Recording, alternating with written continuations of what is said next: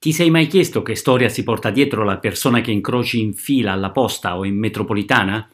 Ciao, sono Carmelo Abate e queste sono le storie degli altri, vicende realmente accadute di uomini e donne della porta accanto. Lei è Daniela, nasce a Reggio Emilia nel 1994. I genitori sono arrivati qualche anno prima dall'Africa. Dicono che lo hanno fatto per lei, per farla crescere in un ambiente ricco di opportunità.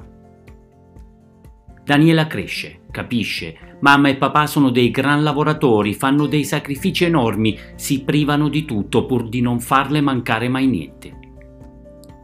A 12 anni la professoressa di italiano assegna la traccia del tema in classe. Cosa ti piacerebbe fare da grande? Daniela chiude gli occhi, le parole scorrono a fiumi. Da grande farò l'avvocata e difenderò tutte le persone che me lo chiedono.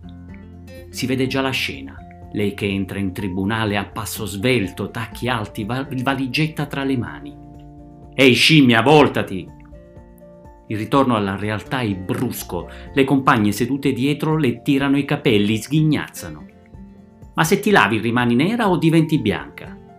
Daniela ingoia le lacrime, si morde la lingua, sfodera uno dei suoi sorrisi migliori. Intanto maledice quel dannato colore della pelle.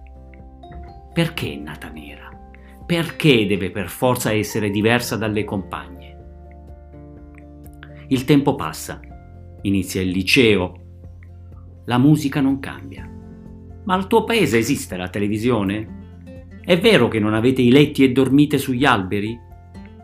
Daniela respira si rifugia nell'ironia, la sua unica arma. Una cosa è certa, non la vedranno mai piangere, piuttosto meglio morire. Torna a casa, la sua cuccia, si rifugia tra le braccia della sua mamma. Non le racconta tutto, non vuole farla soffrire, si lascia abbracciare, chiude gli occhi, ascolta. Tesoro mio, qualsiasi cosa ti dicono, non dargli peso tu sei bellissima, non hai niente che non vada, tira dritto per la tua strada e non permettere mai a nessuno di farti sentire in colpa. Non è colpa tua. Daniela ha ben chiara la sua strada. Prende il diploma, si iscrive all'università, colleziona un Trento dietro, dietro l'altro e si laurea a pieni voti in giurisprudenza. È la prima avvocata nera della sua città, Reggio Emilia.